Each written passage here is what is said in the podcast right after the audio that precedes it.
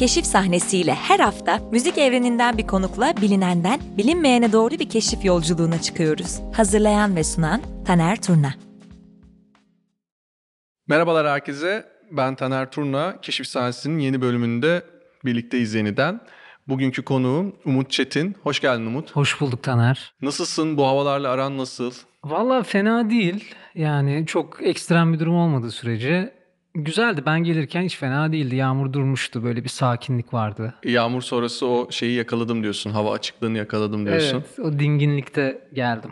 Yel tarafında oturuyor Umut. Ee, biz de şu anda Aposto ofisindeyiz Galata'da. Podcast kaydını oradan alıyoruz. Ben açıkçası böyle seninle yapacağımız müzikal yürüyüş gibi diyeyim bunu. Ee, bundan çok heyecanlıyım. Ee, nasıl bir e, sesle kurduğun, sonra müzikle kurduğun ilişkileri biraz irdelemek ve oradan e, bize neler kalacağını, bize nasıl keşif rotaları çıkartacağını merak ediyorum. O yüzden de böyle e, hızlıca böyle ilk sorumu sormak istiyorum, böyle konuşmaya başlamak istiyorum. Çok merak ediyorum böyle hafızanda yani bunu gerçekten her konumuza da soruyoruz ve çok güzel şeyler çıkıyor. En son e, İdil Meşe'de selam olsun. Ondan bir deniz sesi almıştık e, çocukluğuna dair hatırladığı ilk ses olarak. Senin peki çocukluğunda böyle müzik olmak zorunda değil gerçekten. E, ses olarak hafızanda taze olan şey nedir? Hmm, ben bunu ilk soruyu okuduğumda şey iki şeyden emin olamamıştım. Çocukluğumdan hatıramda kalan ilk ses mi yoksa buraya gelmeden önce yani şu an hatıramdaki son ses mi gibi. Yani ikisi de olabilir. Gittik. İkisi de olabilir bu arada. Yani senin için ee, değiştirebiliriz. Yok, yok. Hani aktif düşüneyim yani şu an. Hani düşünmedim çünkü düşünemedim şeyi. Ya inşaat sesi diye isim geldi ama herhalde değildir ya. Nerede Bilmiyorum. geçti çocukluğun peki? Biraz oraları konuşalım. Çocukluğum 11 yaşına kadar Gebze'de geçti. Bu şey ben Gebze hep şeylerin fabrika vesilesiyle oldu. Ee, ama tabii ki muhtemelen hmm. oranın konaklama şeyi de vardır, bölümleri de vardır. Ee, e, tabii. Evet. Yaşam alanlarının yani olduğu. büyük bir yer. Eskiden tabii daha ufak bir yerdi ama yine de şey bayağı bir yaşanan yeri vardı. İşte iş yerleri falan, fabrikalar o onlar ağırlıkta. Annemin de babamın da iş yeri oradaydı. İşte 10 yaşına kadar yaklaşık orada yaşadık. Orada büyüdüm. Peki böyle mahalle çocuk arkadaşları dışarıda oynamalar falan öyle bir dönem miydi yoksa daha çok böyle evde geçirdiğin vaktin daha fazla olduğu bir çocukluk muydu? İkisinin arasıydı. Çok mahalle e, yani top oynamaktı, işte bilmem koşturmak öyle bir dönemde oldu. Ondan sonra böyle işte birkaç kere taşındık orada. Yani bir evde doğdum, başka bir yere taşındık. O, o iki evi yani çok aşırı net hatırlamıyorum. En sonunda işte 9 yaşında başka bir mahalleye taşındık falan. Orada iyice apartman çocuğu olmuştum. E, peki şeyi o zaman şuna geçelim. Belki ses sonradan aklına gelir e, ya da bu hikayenin devamında biz oradan evet. farklı çıkarımlara gideriz. Peki böyle müzik olarak hatırladığın yani gerçekten radyoda çalan bir şarkı, televizyonda dinlediğin bir şey. Oraya gittiğimizde ne geliyor aklına böyle böyle iyi hissettiğin, mutlu olduğun, içinde müzik olduğu bir hatıran var mı? ee, var yani müzikle ilgili deyince bir şey geliyor. Çok çocukken böyle genelde belli müzisyenleri tutuluyordum. İlk tutulduğum insan da Kayahan çocukluğumda ve onun böyle işte bir de e, bir Galatasaraylılık vardı evde. Kayahan'ın da Cimbom diye bir şarkısı vardı işte. Şu an tam hatırlayamadım yani şeyini, sözlerini. Ama Galatasaray'a yazdı yani böyle yarı komikli, böyle yarı eğlenceli falan. Çocukken onu dinleyip coşkulandığımı hatırlıyorum. Bir bu geliyor aklıma. Bir de böyle biraz daha birkaç yaş daha büyük böyle 9 yaşlarında falan evde kuzenimle e, Queen dinliyorduk. Ve böyle yatakta çılgınca zıplıyorduk. Öyle bir an yani çok net hatırlıyorum. Çok böyle mutlu ve rock'n'roll bir yatak zıplaması. çok iyiymiş. Peki şey ben tam onu soracaktım. Böyle evde ortam nasıldı? Müzikle ilgilenen e, birileri var mıydı? Ya da böyle gerçekten işte böyle hani kaset alan ya da bak böyle şeyler çıkmış dedikten ya da düzenli radyo programı dinleyen falan böyle müzikle ilgili seni özendiğin kuzenden bir bahsettin. Onu biraz daha da irdelemek isterim. Çünkü güzel bir aktivite o yaşlarda Queen dinleyebiliyor olmak ve yatakta zıplıyor olmak. Nasıldı peki orada ev, ailede ortam? Kuzenin de dahil olmak üzere. Ee, Valla çekirdek ailede de hani müziğe bir ilgi vardı ama böyle hani çok yoğundu diyemem. İşte babam bağlama çalıyordu. Böyle amcalarım falan da böyle bağlama çalıyorlar. Yani genel bir işte halk müziği, türkü vesaire Böyle bilinirdi yani. Ve Toplaşmalar olur muydu? Toplaşma olurdu işte bir şeyler içilirdi böyle bağlamayla türküler söylenirdi falan öyle bir durum vardı. Bir yandan işte ufak daha böyle batı müziklerine de işte çalınırdı, edilirdi yani evde. Daha böyle en meşhur isimler vesaire. O yaşlı insanların o zamanlara dinlediği. Bir de işte tüm yani bu ortam daha böyle normal sayılabilecek bir ortam. Bir de işte kuzenim vardı asıl. İsmi ne? Ee, Evren, Evren abla. Evren ablayı da analım buradan. Analım. Selamlar. Aynen selam söyleyelim. Benim için işte müzik e, yolculuğunu böyle belki başlatan isim oldu yani hayatımda. Bir Queen kaseti vermişti bana. İlkokul işte 3. sınıftaydım. Toplama albüm Queen'in Greatest Hits'in ikincisi. Walkman'in de var mı? Ee, Yoksa Walkman yoktu. kaset Evde çalardı. tape vardı. Yani 9 yaşındayım. O zaman Walkman var mıydı? Hayır, Vardır tabii. vardır. herhalde. Kaset çalarlar da vardır. Tabii hep. ki. Aynen. Aynen. Evde ufak böyle tape vardı iki hoparlörlü. Ve yani oradan çok etkilenmiştim bir şekilde. Sonra aynı yaşlarda bir de Elvis Presley'i keşfettim. Öyle bir batı müziği şeyine başladım oradan. Orada bir şey başladı diyorsun. Merak bulutu oluştu ve peki bu şeye Evet. nasıl geçti? Böyle hani ilk böyle ne bileyim senin aldığın albüm olabilir ya da müziğe dair böyle hani bir şekilde sen oralarda bir düşünceler oluşturmuşsun. Sonra bunun ben şeyini merak ediyorum. Böyle ilk ona doğru attığın ilk somut adımı merak ediyorum. Bir enstrüman ilgi duymak olabilir bu. İşte ilk Walkman'i almak olabilir. Böyle böyle hani oralarda hatırladığım bir şey var mı? Hani bir, ben de şu müziğe doğru gittim ve hani artık onun o, o, o dünyaya giriş yaptım gibi hissettiğin. Ya evet böyle bir kere hani şey bir olay olmuştu ne bileyim ilkokulda işte Queen falan dinliyor olmam böyle okulda havalı bulunan bir şeydi. O yüzden böyle ona bir sarıldım ben. Sonra ve e, müzik yapmaya başlamadan önce hani dinleme ne bir orta okulda, orta birinci sınıfta çok böyle işte paten kayıyordum böyle işte küpem piercingim falan yoktu ama böyle takma şeyler takıp işte punk dinliyorduk işte böyle daha ne bileyim işte o dönemler Limp Bizkit, Linkin Park falan o, o tarz grupları dinleyip böyle onlarla bir kişiselleşme şeyi, bireyleşme onun üzerinden falan Müzikte bir kimlik tanımlamaya Aynen. başlama. Tam Aynen. doğru dedin. İşte kimlik e, oluşturma çabası vardı. Orada hani müzikle bir ilk yoğun bağ kurdum ama enstrüman olarak küçükken piyano çalmaya başlamıştım. O nasıl olmuştu peki? O da aslında ailenin bir kararı gibi hani işte o çocuğum, çocuklarımız işte müzikle tanışsın. Benim yeteneğim olduğunu fark etmişlerdi bir şekilde ve ilgim olduğunu. Böyle Dilan'ı, kardeşim beni ikimize birden piyano dersi aldırttılar yani. Sonra çok uzun sürmedi anladığım Çok uzun kadarıyla. sürmedi. Ben çok sabırsızdım. Bir şekilde çalabiliyor olmakla ilgileniyordum yani. O dönem belki iyi öğretilmediği için ya da benim ilgim daha çok hani çalabiliyor olmaktaydı yani. Bir şekilde hani hemen çalıyormuş gibi olmak istiyordum yani. Bir şekilde sıkıldım ya o yüzden. işin şey kısmından, pratik kısmından. Sonra ne oldu peki? Sonra piyano hep böyle ara dere bir yerde kaldı.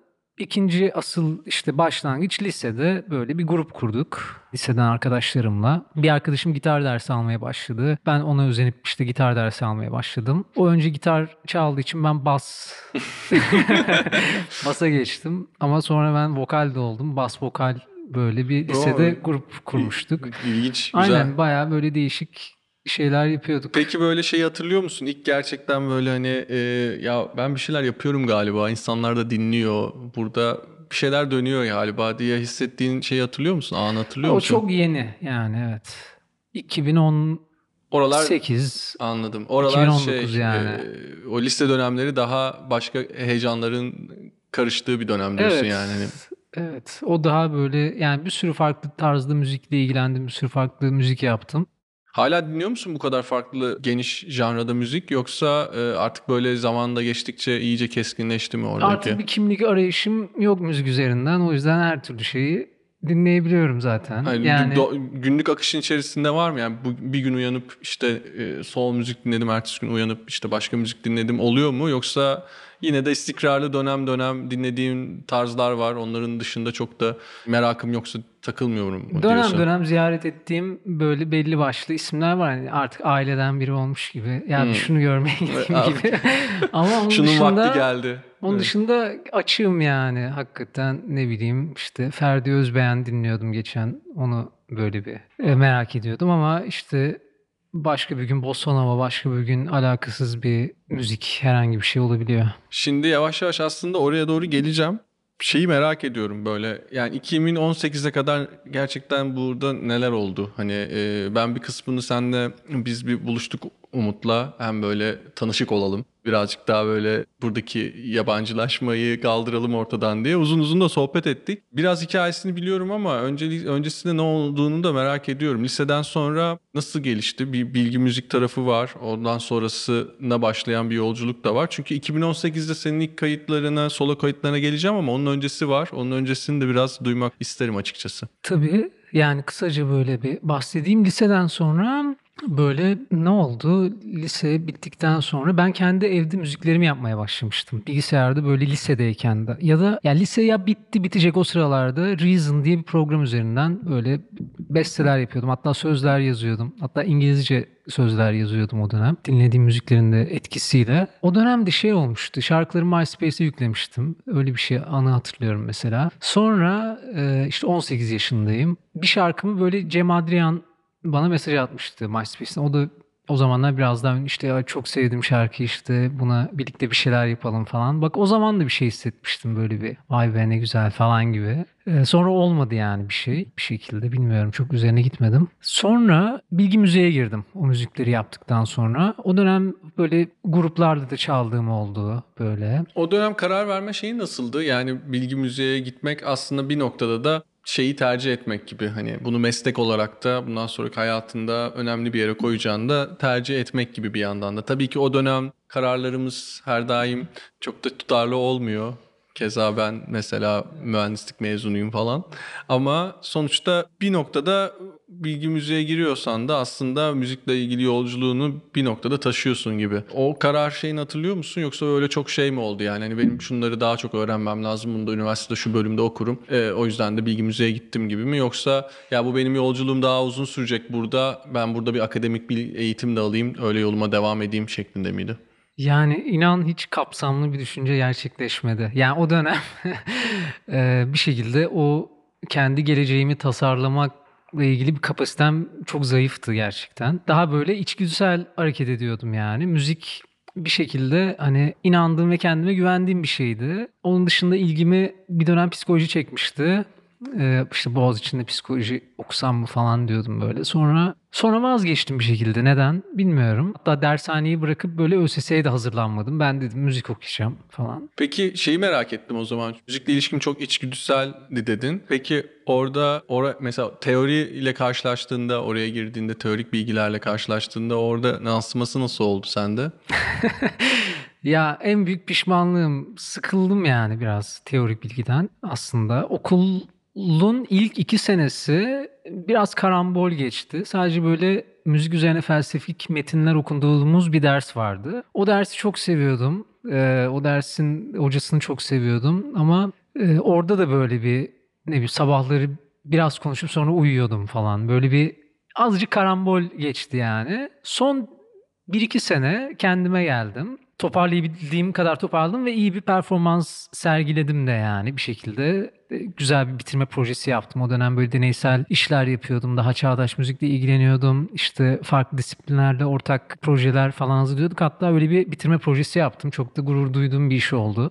Biraz anlatır mısın? Merak ettim. O dönem işte bir dansçı kız arkadaşım vardı ve ben de böyle meraklıydım dans ve müzik ilişkisine. Onunla birlikte böyle bir işte o da bende bayağı bir şey açmıştı. Perspektifimi böyle genişletmişti konuyla ilgili. Ortak bir şey yapalım dedim. Bir bitirme projesi yapılması gerekiyordu okul için. Ve böyle işte hem dansı içeren hem ses ve müziği içeren hem de bunların böyle birbiriyle interaktif bir ilişkiye geçmesini sağlayacak başka bir medyum da şey yaptık. Düşündük işte sensörler vardı böyle hareket sensörleri. Ve onunla ilgilenen, onlardan iyi anlayan e, bir arkadaşımız vardı. Onun yardımıyla işte ışık konusuyla başka bir arkadaşım bir ekip kurdum aslında. Kıyafetle başka bir arkadaşımız ilgilendi. Böyle beş kişilik bir ekip oturduk ve böyle hani temelini ben ve Hazal'ın çektiği bir şey yaptık. Bu bir yani hem bir pro, bitirme projesi ama bir yandan da gösteri hazırladık. Bir yandan da gösteri hazırladık aynen aslında. 20 dakika 23 dakika falan civarı böyle şey bayağı da güzeldi yani. Mesela işte dansçı hareket ettiğinde ona göre ışıklar hareket ediyordu vesaire falan. Şu an artık böyle çok e, bilinen ve yapılan bir şeydir belki. Çok takip etmiyorum o medyayı. Çok büyük bir teknoloji değil ama benim için o dönem büyük bir adımdı ve güzeldi. İçime sinen de bir müzik kısmı Evet şeyi olmuştu. anlıyorum. Burada birazcık müziği boyutlandırmak, müziğe farklı yerlerde farklı yani şey olarak, mecazi olarak farklı kıyafetler giydirmek ilgini çekmiş gibi anlıyorum. Peki oradan yavaş yavaş da gelelim. Ha evet üniversite bitti ama bu sırada senin bir noktada kayıt stüdyosunda çalışma maceran başladı diye tahmin ediyorum değil mi? Evet, bitmeden başladı. Son böyle bir buçuk seneyi falan işte bir arkadaşım kayıt stüdyosu açmıştı. Ben de ona ortak oldum bir noktadan sonra. Ve öyle bir bambaşka bir dünyaya atılmış oldum yani. O, o nasıl bir e, şeydi yolculuktu? Çünkü o bayağı sürüyor. Çünkü oradan Evet, 6 sene yakın sürdü.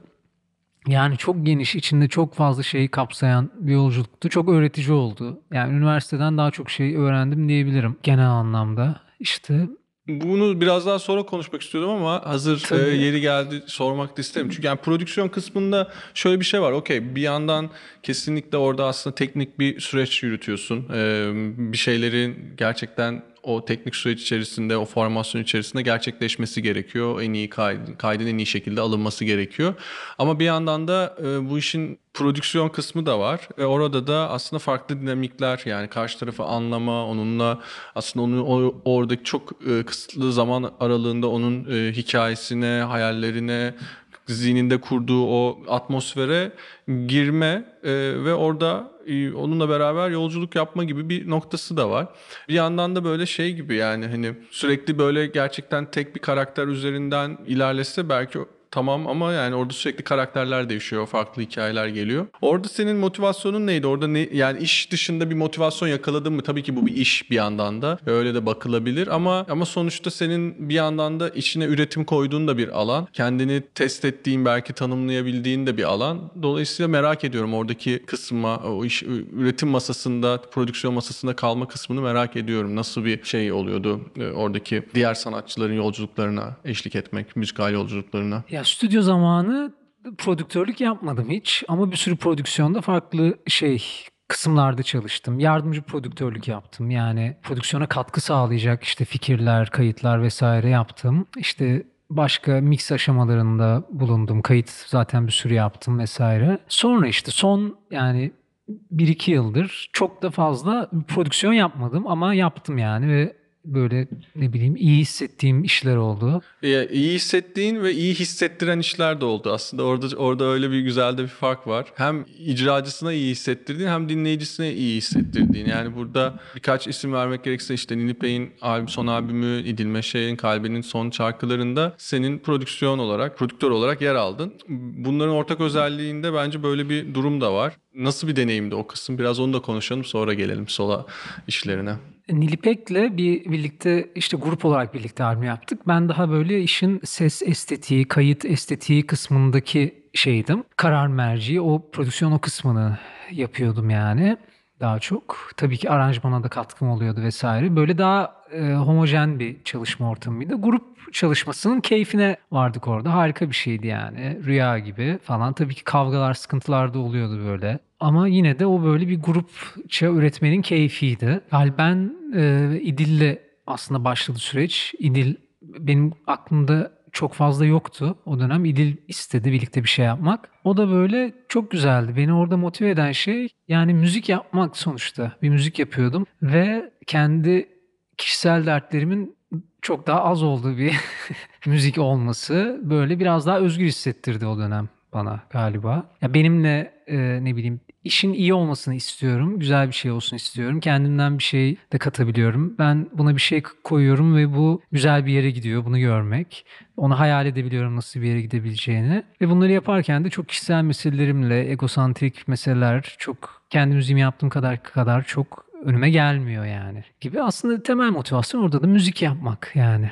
Peki şimdi e, bu sürecin sonunda sen işte 6 yıl e, stüdyoda çalıştım dedin. O sürecin sonucunda aslında 2018 yılında ne oldu da böyle hani artık ben tabii ki öncesinde yaptığın şeyler vardı ama artık böyle duyurduğun, arkasında durduğun solo çalışmanı yayınladın döneme girdin. Sen aslında biz burada buluştuğumuzda şey dedin yani yaptığım müzikle kendi öz değerimi eş tutuyordum dedin. Bunu da biraz açmanı isterim açıkçası. Ya evet işte o çok tehlikeli nokta oluyor aslında galiba. Yani yaptığın ortaya koyduğun iş senin insan olarak değerini sanki belirliyormuş gibi bir düşünce. Bu müzik değil herhangi başka bir şey de olabilir. Buna müsait bir dünyamız var. o zaman işte bir sıkıntı yaşıyorsun yani. Sanatsal üretimlerde belki daha çok oluyor yani. Ne oluyor? Bilmiyorum hani yapıp geçemiyorsun rahatça. Yani ya da bir işin beğenilmemesi böyle ve özellikle hani beğenilme ve be, e, bununla, bununla ilgili bir derdin varsa, bununla ilgili meselelerin varsa o hassasiyeti yaptığın işte de yaşıyorsun ve tıkanıklık yaşıyorsun ya da zorlanma, kasılma yaşıyorsun, tutukluk yaşıyorsun. Ben o yüzden yaptığım şarkılarım böyle biraz tutuk hissettiriyor bana bazen. Peki şey bu, bu o kadar süre yani geçmesinin sebebi e, bu, bu bu duygular mı? Yani o dönem o da, o zaman 2018'e kadar denemeler oldu Yok. oldu oldu yoksa şeyi var mı? Başka bir nedeni var mı? Var. Ben yani çok başka türlü de konser yaptım. Böyle çok doğaçlama yapıyordum. Yani onu seviyordum. Elektronik enstrümanlarım vardı. Bilgisayarda çalıyordum. İşte sintlerle böyle pedalları birbirine bağlayıp böyle ve sevdiğim insanları bir araya toplayıp böyle konserlerde organize ediyordum vesaire. Öyle bir şeyim vardı aslında. Kayda geçmeyen, canlıda canlı performansta kalan bir Kayıtlarımız da vardı hmm. bayağı aslında ama tabii ki o müziğin kitlesi çok değildi. Ama biz kendi camiamızda böyle bir şekilde iletişim halindeydik ve bir sürü yani bir şekilde aktif bir müzisyendim aslında. Stüdyo ile birlikte bir noktadan sonra şarkı tekrar hayatıma girdi. İşte stüdyoya singer-songwriter'lar gelmeye başladı. Kendi şarkılarını, sözünü yazan insanlar. Böyle onlardan biraz etkilendim, özendim. Ben de hani şarkı geçmişim çok olduğu için şarkı dinlemek olarak. Yazmak olarak var mıydı ee, peki? Yazmak olarak da işte o lisede böyle yaptığım şarkılar vardı yani. Bayağı bir hani 30-40 falan tane şarkı yapmışımdır. Hani bunlar 10 tanesi, 15 tanesi sözlüdür falan Anladım. gibi. Tekrar geldi diyeyim hmm. o zaman. Ve böyle öyle tekrardan başladım müzik yapmaya. Değerinle işte öz öz değerinle kendi değerinle eşdeğer tutma hikayesi de evet yani belli işte kompleksler yaşıyordum o dönemde. Ee, ve böyle yapıp yapamayacağımı emin olamıyordum. Kendimi böyle değersiz hissettiğim zamanlar oluyordu. Ve sanki hani bir şarkı, iyi bir şarkı yaparsam değerli hissedecektim kendimi yani. Kendime o iyi bir şarkı yapıp biliyor olduğumu e, ispatlama ihtiyacı içindeydim. Sonra da yapıp ispatladım dedin. Evet. Sonra da tamam dedim köşeme çekildim.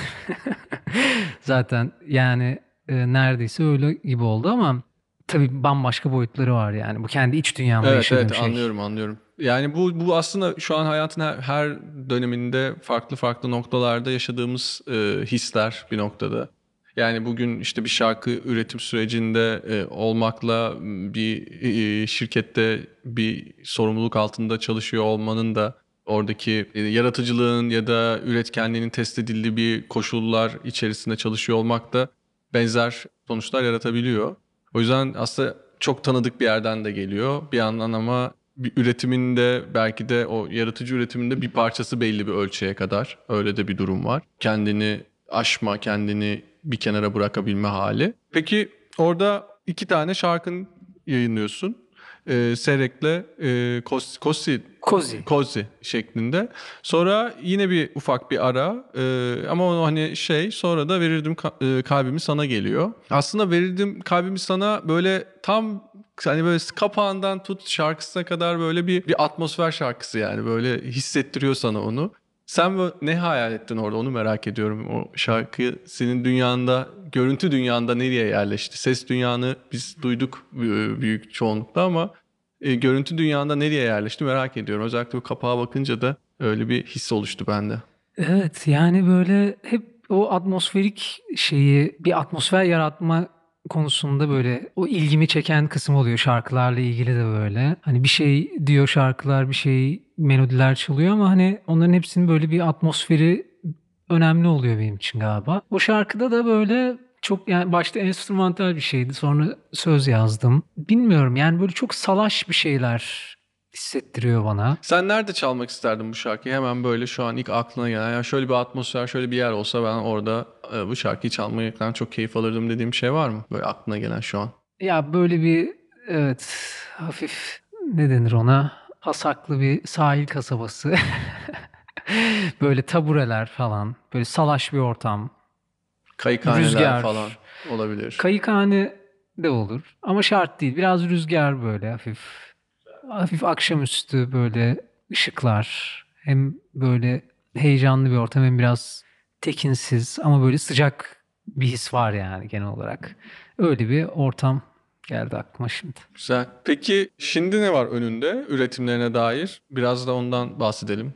Hmm, Şimdi yani yine eskiden yazdığım bu şarkıların aslında bir parçası olan bazı şarkılar vardı ve bunları yayınlamayı planlıyorum.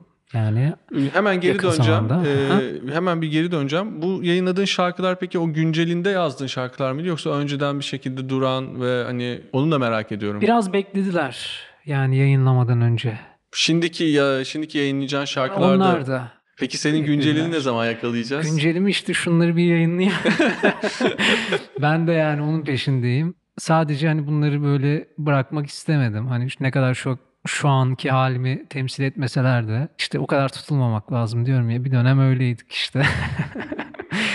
o yüzden hani onları bir yayınlayayım dedim. Güzellerdi, seviyorum da yani. O kadar kişiselleştirmeye gerek yok. Kaç şarkıdan şarkıları. bahsediyoruz?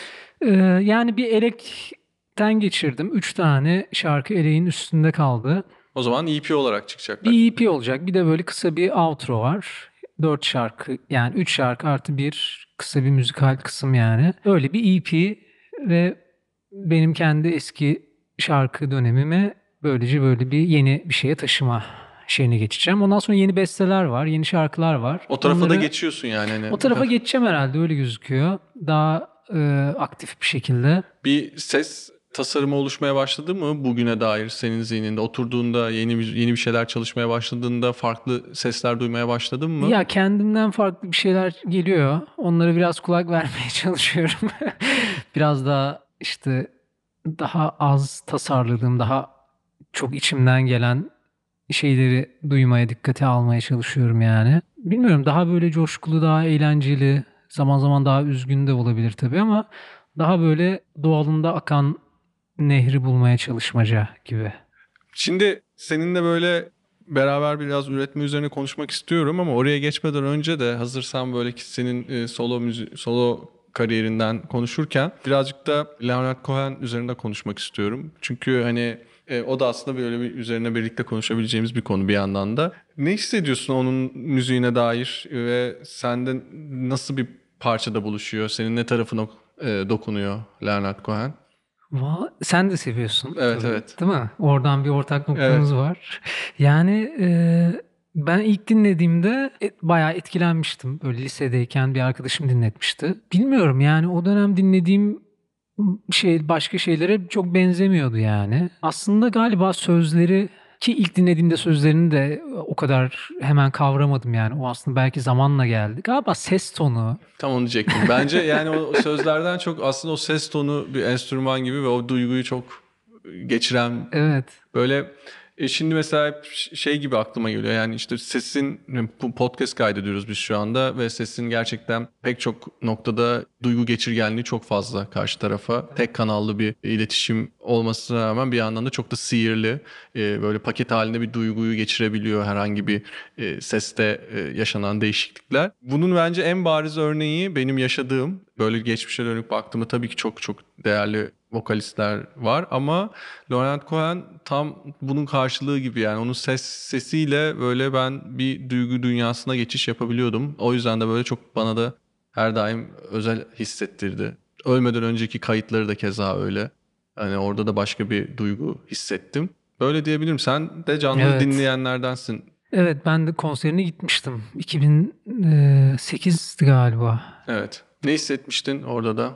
Yani o dönem hayranlığımın peak yaptığı bir dönem değildi aslında. Yani daha böyle mesela birkaç sene sonra gitsem bambaşka bir şey olurdu yani. Ee, yine de çok etkilenmiştim, enerjisinden etkilenmiştim. Atlayıp zıplıyordu sahnede sürekli böyle. Yani çok böyle vakit geçirdim. Kendi başıma çok vakit geçirdim. Etrafımda Çok da paylaşılan benim müzik kadar değil- evet, gibi Leonard değil yani öyle. seven dinleyen yani bir tane arkadaşım vardı. Onunla da Hani sürekli öyle bir muhabbetimiz olmuyordu yani. Ben böyle kendi nerdlüğüm gibiydi yani aslında. Evet ya bir de şey bir müzik değil zaten. Çok bireysel bir yani böyle arkadaş ortamında böyle açıp hadi dinleyelim Leonard Cohen Değil, di- evet. müziği değil o. Ama Hani- Leonard Cohen severler birbirini bulunca bir mutlu olurlar. yani öyle bir şeyi var. Tabii de bizden önceki dönem için bambaşka anlamları vardır. Tabii. Öyle de bir şey var. Peki senle böyle bir müzikal yolculuğun e, kapanışından hemen önce şeyi konuşmak istiyorum. Biz böyle bu podcast'te böyle bir geleneğimiz var. E, konuklarımıza diyoruz ki bize bu kayda gelirken senin için özel olan bir anlamı olan eşyanı da beraberinde getir ve onun üzerine biraz konuşalım. Defter getiren ilk konuğumuz sen değilsin. Değil mi? Evet değilsin. Olsun, Daha önce de geldi. yok. Ee, e, yok yani hani şey değil ama sonuçta defterin kendisi değil defterin içindekiler özel olan. Ee, ben merak ediyorum Ee, neden seçtin ve ne anlamı var senin için? Yani eşyalarla bağ kurma konusunda böyle çok özel eşya tutan, biriktiren biri değilim. Hani seviyorum evdeki eşyaları ama genelde fonksiyonel eşyalar evdeki eşyalar gibi böyle. Hani bir nesneye anlam yükleme konusu çok yoğun değil yani bende. Tabii ki anlamları oluyor aslında. Yani neyse çok şimdi sorgulamaya girmeyeyim.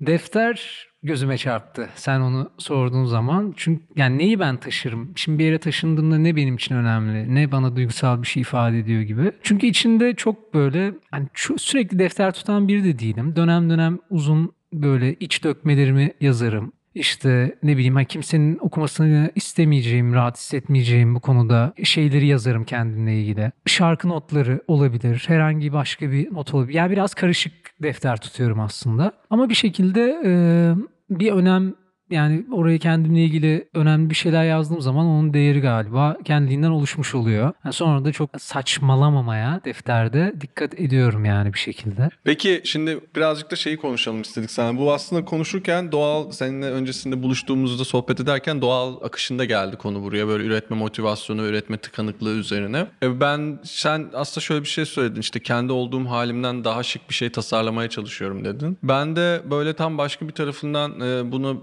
buna yakın değil ama işte hani böyle bu kadar belirsizliğin içerisinde belirgin bir şey bırakma hali. Gerçekten hani burada kalıcı ne bırakabileceğim, benden geriye ne kalacak haline aslında onun ne olduğundan çok bir şeyleri bırakabilme haline e, bürünüyorum bu dönemde. Özellikle tam şu şu sıralar o kadar belirsizliğin içerisinde ve dolayısıyla böyle bir oradan bir üretim motivasyonu yaratıyorum kendime. Dolayısıyla dedik ki hani madem böyle bunlar üzerine konuşmayı, paylaşmayı seviyoruz. Biraz orada yarıda bırakalım, podcast'te konuşalım dedik. Ben tekrar böyle sözünü hatırlatayım böyle kendi olduğum halimden daha şık bir şey tasarlamaya çalışıyorum. Sözünden biraz da yola çıkarak böyle biraz üretim motivasyonu seni üretmeye iten şeyi azıcık deşelim biraz konuşalım üzerine istiyorum. Ya bir de şunu da ekleyebilirim tam girmeden önce bir de şey ya- yaptığım her şeyi psikolojik yansımalarla okumaya başlıyorum. Bunların farklı anlamları oluşmaya başlıyor demişsin bir de. Onu da bu paketin içerisine dahil edebiliriz sanırım. Evet zaten çok yakın ilişkideler yani o iki durum. Bu kendi olduğum halimden daha şık bir şey tasarlamaya çalışma hali çok pozitif bir motivasyon değil benim için. Yani şu ana kadar onu sen de öyle anladın mı? o aslında kendini kasma işte ne bileyim değersiz hissettiğin ya da beğenmediğin taraflarını örtmeye dair bir böyle bir şey. Yani bir şeyi güzelleştirmek deyince onu algılamamak lazım herhalde. Yani şimdi böyle yeni bir motivasyon, yeni bir anlayış e, geliştirmeye çalışıyorum aslında. Yani geliştirmeye çalışıyorum demeyeyim de hani çok eforla yapılabilecek bir şey de değil bence bu. Belki işte biraz bazı şeyleri elekten geçirmek gerekiyor. Sakince bir oturup ne istediğine insanın bakması gerekiyor. Bazen bazı zihinsel engelleri kaldırmak gerekiyor. Evet. Sadece ba- bazen şey bile oluyor. Her zaman kullandığın kelimeleri değiştirmek bile bazı tıkanıkları açabiliyor. Mesela hani bir şeyler üzerine e, hep kullandığın kelimeyi değiştirmek bile bende etkili olabiliyor. Yani Hmm. işte örnek vereyim e, işte bir şey kullanıyorum ve sakin olmalıyım diyorum mesela kendime sürekli ve o sakin olmaya itiyorum kendimi. Sonra bir bakıyorum diyorum ki aslında bu durum içerisinde sakin olmama gerek yok. Gayet coşabilirim yani gayet e, akışına bırakabilirim. Kelimeyi değiştiriyorum. O zaman sakin olmayı böyle kafamda kodluyorum ve bunu tekrar böyle yaz, yazdığım ya da dile getirdiğim noktada hemen hayır sakin olmayacağım diyorum ve başka türlü daha aksini düşünmeye başlıyorum. Bazen sadece kelimeyi değiştirmek bile e, yolu değiştirmeyi, duyguyu değiştirmeyi sağlayabiliyor. O düğümü gördükten sonra özellikle. Evet yeni bir pencere açıyor gibi değil mi? Evet. Evet. Olayı farklı yorumluyorsun yani öyle olduğu zaman. Evet bunu yapmak çok kolay değil her zaman. Evet. Hakikaten. Yani sürekli sıkıştığın durumlarda gerçekten çünkü bir şeye sürekli kafa atıp duruyorsun böyle. Zaten insanlık olarak mükemmeliz bu konuda bence. hani oradan e, kendini bir şekilde çekip çıkarmak yani o sıkıştığın halden. Evet kolay olmuyor yani ben bile hatta bu konu açıldığında hala bile üzerimde bir gerginlik olduğunu fark ettim mesela şimdi. Ama bunları konuşabiliyoruz mesela evet aynı zamanda. yani konuşalım lütfen.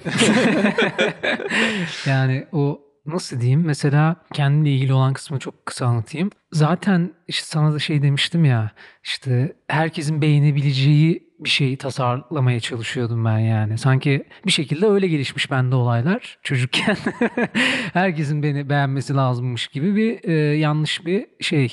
Daha doğrusu gerçek olması imkansız bir şartlanış gerçekleşmiş yani. O yüzden böyle ona yönelik yani bir çaba içindeydim aslında. Ve onun aslında imkansız olduğunu böyle yeni yeni fark ediyorum. Bunun beni mutlu etmediğini ve bunun hiç özgür bir şey olmadığını fark edip işte daha dengeli bir yere oturtmaya Hani bazı insanlar beğensin beni. Ne bileyim illa ortak bir şeyler bulabileceğim birileri olacaktır. O yüzden ben özgürce müziğimi yapayım içinden gelen şekilde e, kendimi kısıtlamadan ve bunu hani şey yaparak böyle biraz daha hani olduğu şeyi ön plana çıkarak onu severek bir şekilde yapayım birileri illa sevecektir yani. Zaten öteki türlü çalıştığında da öyle bir şey olmuyor yani. İşte tutuk bir şey oluyor biraz. Yani konu buraya geldiği için biraz da bahsedeyim. Aslında keşif sahnesinde e, buradaki sohbetimiz de tamamen bu, bu böyle böyle bir akışta. Hani e, bir, bir akışımız var nerelerde uğrayacağımız belli ama o uğra, uğrada, uğradığımız durakların dışındaki yolculuk tamamen buradaki sohbetle ilerliyor. Bunu aynı zamanda bir de biz bunu e-posta yayını olarak paylaşıyoruz keşif sahnesini.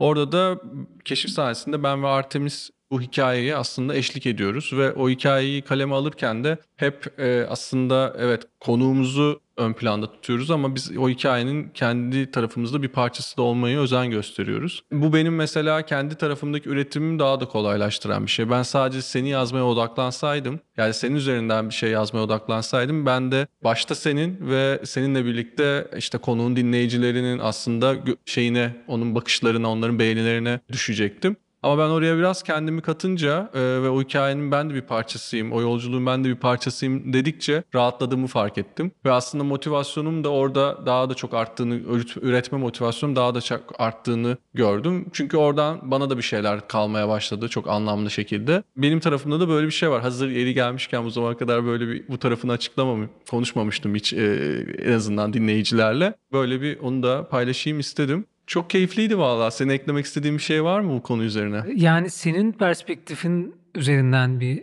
e, yazı olacak olması benim için de böyle güzel hem yeni bir perspektif hem de rahatlatıcı bir duygu veriyor bana da yani. Bu konuyla ilgili ekstra bir şey. Ben işte rahat olalım. içimizden geldiği gibi üretelim. ee, bu konuda öyle gerçekten e, çok çok uzun şeyler e, konuşulabilir. Çok değişken ama böyle yakalamışken birbirimizi aynı konular üzerinde döndüğümüz yakın süreler içerisinde döndüğümüz bir e, zaman dilimini yakalamışken hazır böyle de bir podcast kaydı diyorken konuşalım istedik. Ben kapatmadan önce sana son bir soru daha soracağım. Biz aslında burada senin gerçekten işte belki çocukluğunda müzikle başlayan ve ondan sonrasının yani dinlediğin Queen kasetiyle başlayan ve sonrasında belli e, işte duraklara uğrayarak e, bugüne kadar gelen ses yolculuğundan biz dinleyicilere ben de dahil olmak üzere bir keşif rotası çizelim ve sen buradan bize bir isim ver ya da bir, bir sanatçı söyle, bir albüm söyle, bir şey söyle ve biz bu podcast'ten sonra orada dolaşmaya devam edelim. Oradan yeni rotalar çizelim. Tamam aklıma şey geldi. Ee, benim ilk kaydettiğim ve mixlediğim albüm aynı zamanda. Çok göz önünde olan bir e, müzisyen değil ama bilenler biliyordur zaten. Erkin Gören'in Kestim Öldün diye bir albümü var. Benim de ilk kaydettiğim albüm ve çok sevdiğim bir müzisyen ve albüm olduğu için onu önerebilirim. Duydun mu bilmiyorum. Ee, benim için de keşif oldu gerçekten. Çok da mutlu oldum bunu duyduğuma. Dinleyiciler için de bence öyle olacaktır. Keşif sahnesinde bu haftanın konuğu Umut Çetin'di. Teşekkürler Umut. Ben teşekkür ederim. Keşif sahnesi önümüzdeki hafta Artemis'in konuğuyla devam edecek. O vakte kadar hoşçakalın, sevgiyle kalın.